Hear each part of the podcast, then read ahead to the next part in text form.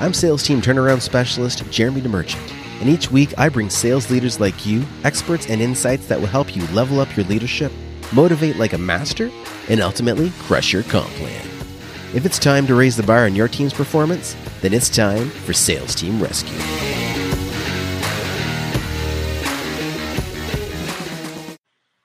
Welcome, welcome, welcome to Sales Team Rescue, episode number 61. I'm your host, Jeremy DeMerchant, and today I want to talk about a little, I was going to say a little something that, that gets overlooked, but it doesn't get overlooked. It, it just doesn't get talked about as loudly as it should.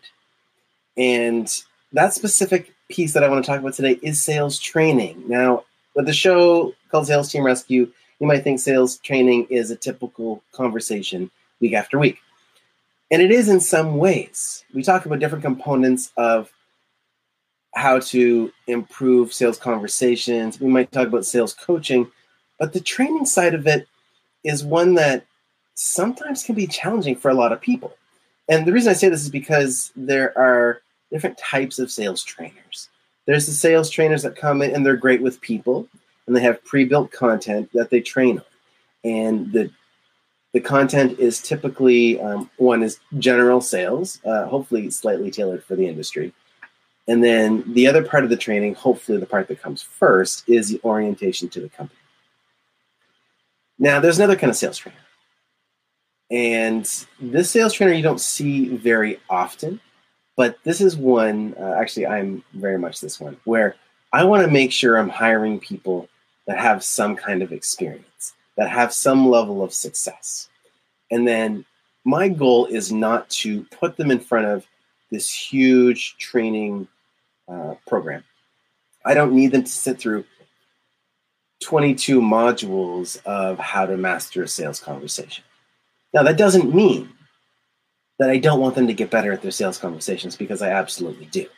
But when you hire someone that has experience, someone that that you get, you know, you you uh, maybe you don't know, like, and trust them quite yet, but you get a good enough vibe that you feel like that's going to be the result. All you need to do is get them to the point where they're confident having the sales conversation. Now, you probably have some kind of process in your business, a process that makes the sales conversations easier. You know, you've proven that this is the place where you get clear on what somebody wants. This is the place where you uh, identify the gap, and you know this is what they've tried and what hasn't worked, and you can take them through this conversation. But far too often, I find that companies and sales trainers alike go right to the modules. Let's go to the modules. You know, I'm going to put. I'm going to give you this the best sales training you've ever had. And this is great for someone that's in the trenches in the moment, someone that's been doing sales and can apply the new information, or someone that's completely green and has no experience. But in my experience, I found that the best way to get a good salesperson to become a high performance sales representative is to identify where they're at, like get that that starting point. And this is a challenge uh, with most sales training, actually, is to be able to measure the progress in dollars and cents. It's easy to say, hey, this person made X number of dollars worth of sales or this number of closes. But to measure where they're at before you start is often very, very challenging. So I'd encourage some kind of assessment um, to get a feel where they're at for where they're at with their sales skills. But this is the piece that that I find I approach differently than most salespeople is I want to know where we're starting from. I want to get a feel for how they are in the conversation. I know that the first sales call a sales rep takes with any company is going to kind of suck. And the good sales reps know that too. And this is why. Uh, there was a phrase that I uh, that I heard for the first time. It was when I uh, was starting at a bank, and I kind of felt like a pile was thrown at me uh, of information. But then it was, "Here's your customers, go to town," and I was learning as I was doing. And so a lady that had been there for many, many years, she just described it as baptism by fire. I thought that was pretty funny. And in the moment, it felt frustrating. I thought, oh, being overwhelmed because I'm getting things thrown at me that I'm not ready for.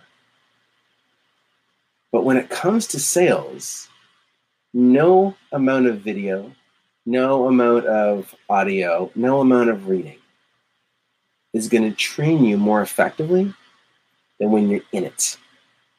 Okay, this is why I, know I've talked in a previous episode about Toastmasters. You need to be up on stage at Toastmasters practicing and getting feedback to get better. Right? Even when you're doing a, a speech or a presentation that's not in like this a safe place like a Toastmasters meeting, you want to record this. You can go back and look at it and see where you can do better. You always want to be getting better. Right? I think it was Brian Tracy that said if you're not getting better, you're getting worse. So we want to always be getting better. But if I stick you in front of 22 training modules, and I don't know where I came up with the number 22, but if I stick you in front of 22 training modules to tell you how to be a great salesperson, a, a, a good salesperson, if their attitude is mm, maybe not quite on point, they're going to go, I get this, I know this, this basics, and they're going to get bored. They're going to eventually just disengage, and they might even leave. You might lose a good salesperson because they're bored with how basic your sales training is. But if you go too advanced and you have someone that is newer, you don't want to be going over their head and talking about um, the tone and the pace that you that you have during the call and how that impacts the, the prospect's mindset and their experience. That's going to be totally over somebody's head that's brand new. So, and this has been honestly a, a challenge in my business uh, because I love to do one-on-one stuff. I love to customize everything because I want to meet you right where you're at. But it works really, really well in sales training. Now, I'm not saying that you can't have modules built, because I think you absolutely should. And if you want some help with that, give me a shout. We'll, we'll help you out. But what's most effective is to actually listen to somebody on the call. Listen to somebody uh, in a in a Zoom call. Listen to someone if they're going door to door. Let them get out there. Understand there's going to be some leads that might not have the ideal first impression right out of the gate. And just be okay with that. Because that's going to be the most effective way to train your, your sales rep. You want someone that's going to continue to improve day after day, week after week, month after month, and ideally year after year if you can retain the sales salesperson. But if you start by overwhelming them with content that's either going to be over their head or it's going to bore the heck out of them, it gets to be a whole lot less fun. So for me, I want to. I'm paying attention to a couple things from the start. I want to pay attention to their mindset and their attitude. I want to get a feel for that. I want to see how they interact with other people. Um, most salespeople are pretty social. Not to say they're necessarily extroverts, because that's not always the case. But most salespeople get comfortable asking people questions about themselves. And so I want to get a feel for how somebody interacts with people around them. Then, as long as they feel comfortable, and I let them gauge this, I will give people information about products or services, about the company, and I want to get them to, to have enough information to feel good about what they're selling. I want them to feel confident about the company, understand the background, just for their own peace of mind. But you don't need to have all the information to make the sale. And if you're watching this and you're an experienced sales manager or an experienced sales professional, you know this. Right? There's a, a sales curve, and I apologize, I forget, I forget who came up with this. Um, but if you think of like a bell curve, okay, the first part, and think of this as, as the evolution of a salesperson. So first, a salesperson starts, they don't have a clue what they're doing. They, as far as the product goes, especially. If they start out, they've got lots of questions and not many answers. So they say, um, hey, can I help you? When someone might say, hey, I'm looking for, and let's say this is a retail sales situation. Um, I'm looking for an Instapot. And I'm going to use that as an example because I just got one as an awesome gift. So shout out to the crew that got me that Instapot for a wedding gift. Thank you. Uh, but if the salesperson doesn't know anything about the Instapot, it's not necessarily a bad thing. See, what happens is they start out and they're not sure. And so their confidence a little bit lower, but they start asking more questions. And they're going, you know what, Mrs. Smith, you're looking for the Instapot. Uh, I know we've got a few here. Uh, what are you looking for in, in an Instapot? Well, I don't know which one is this or that. A great question. Let me go check. And so they get a chance to come across as more sincere because they don't have all the product information. Now, that might not be a great sales experience from the customer's perspective to start, but it does show that they sincerely want to help them and they're willing to go and ask the questions to get the answers that they're not sure. Now, what happens is as you get more confident, you get you're feeling better about the product, you're feeling better about your sales. Uh, you know, your sales will increase, right? And you find this balance, find this balance of giving the information that's appropriate, but as soon as you feel like you know it all, the real challenge kicks in is sometimes you start to info dump, as it was once called in a previous life of mine. You're just throwing information in. Did you know the Instapot has this feature and this feature, and it can make yogurt, and it can do pressure cooking, and it can do this, that, and the other thing. And you just overwhelm people. And what happens is when you start dumping the information, because you're so proud that you know so much, you end up turning them off. You actually end up raising objections that weren't there before. Like if I told you, hey, this Instant Pot uh, is the best selling one and you can make yogurt in it, and be like, I don't want to make yogurt in an Instant Pot. I'm looking for a pressure cooker. What the heck is this? Right. So if it doesn't matter them, to them, you don't need to bring it up. Right. If it's not going to negatively impact them, you don't need to bring it up. So this is one of the key things. And then what happens is, as you start, like your your sales start plummeting because you end up over talking people, right? And you don't listen to what they need, and your sales drop. And then finally you realize, oh, maybe there was something to be said for back when I didn't really know everything. And then finally you get into the flow. And the average salesperson really hits their stride once they've been in the position. Okay, and I don't mean in sales in general, I mean the position for about two years. Two years. Which means you've got a lot of time to get them up to a level of high performance. Now you want that that cycle to be as short as possible, right? You want it to happen as quickly as possible. But you don't need it to happen overnight. I would much rather have you bring in a salesperson with some experience that has the right attitude, has the right mindset. And as soon as they have what I'm going to call the MVP, the minimal viable product, we want to talk about the startup space, the minimum viable product of what they need, the minimum information that they need to be able to communicate the value of what they're offering to the person that they're offering it to. Let them go. And let them know that it's okay that if they don't have all the information, it's okay to have questions. It's okay to say, you know, Mr. Smith, um, that's a super great question. I'm not entirely sure. Let me just double check that for you. I do it all the time. Sales doesn't have to be hard. What feels overwhelming about sales is worrying about whether or not you know everything about the product. So my approach to sales training is start with the minimum viable product about the product. Or maybe I should call it the minimum viable information, the minimum required information about the product. What's the minimum the person needs to know? What's that? What's the 20% the salesperson needs to know to be able to get a customer 80% of the way?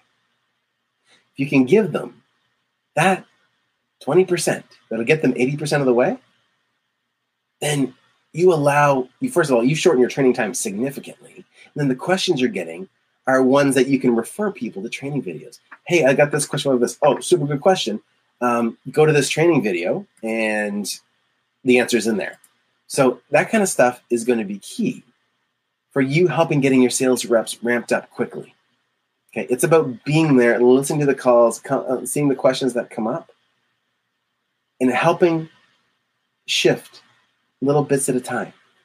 You don't need to come on and do an entire overhaul of their sales call. Okay? Come in and get them started. Get them getting traction. The first call is going to be a struggle. The second call is going to be not a whole lot better. Third call, you're going to see there's a little bit of confidence. And as they start feeling like they're seeing common objections, they're going to feel better about going back to them. And you can have uh, a digital library that's uh, you know frequently asked questions or resources they can go to to check things out. But don't force them to go through all the content because you don't want someone who can be an amazing sales rep starting off giving the good, the bad, and the ugly about your product just because they're like, I feel so good that I know it. It'll lose you sales. Okay. Start with the minimum they need to be confident to be able to deliver the value, and then build from there. This will make your life easier. It'll make your sales training so much simpler. And it's going to make your rep a whole lot more happy because what they feel is that you're empowering them to go out. You're not paranoid that they're going to mess up. If you approach sales training like that, that you're paranoid that they're going to mess up, one, they're probably going to mess up. And two, they're not going to feel great about it. If you start off empowering your reps, making them feel good about the confidence you have in them, and all you need to be showing them is that you know you hired the right person. And in return, they will make that come to fruition. So show them the confidence that you have in them. Make sure they feel comfortable that they communicate the value to their customer. Make it okay that they have questions. Make it okay to say, let me get back to you tomorrow or later on this afternoon or whatever to the customer. That's okay. And this build from there, one step at a time. Okay. When you go to build a house, you don't take all the drywall, all the two by four, all the concrete, all the shingles, all the windows, all the doors, and just dump them on the ground, do you? Well, no. There's a structure. And if you can get your structure lined up properly and start and see where how much of the foundation is already there. You don't need to go and reinvent the wheel. If you have somebody with sales experience coming in, just build off it. Make your life easier. And then use the questions that they come back to you with as the source to develop the frequently asked questions, the training videos that you create. And then store them somewhere where all the future reps can get access to them. Organize them effectively so you can find them and, and build from there.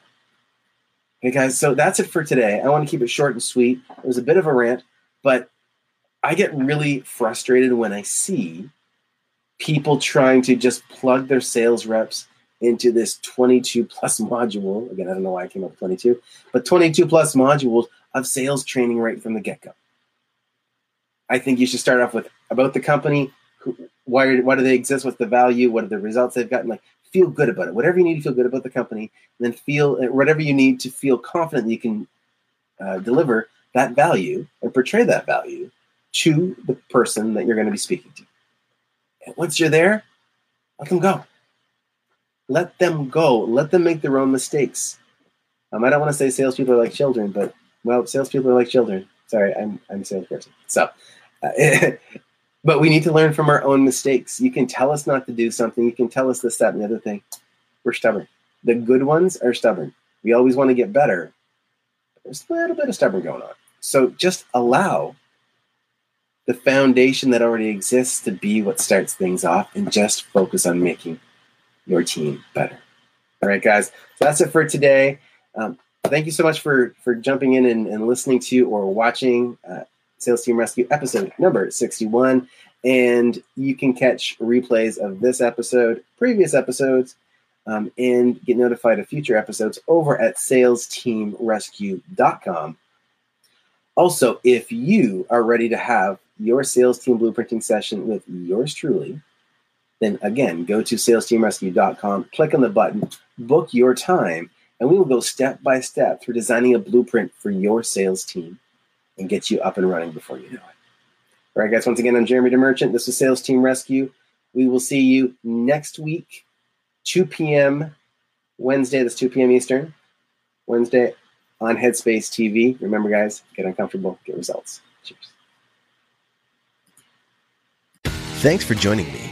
Let's keep the conversation going. You can find more episodes and a link to join our online community over at salesteamrescue.com. If you haven't already, be sure to hit subscribe and give the show a review to help us reach more sales leaders like you. If you'd like our support in creating your own high performance sales team, book a call with us at salesteamrescue.com.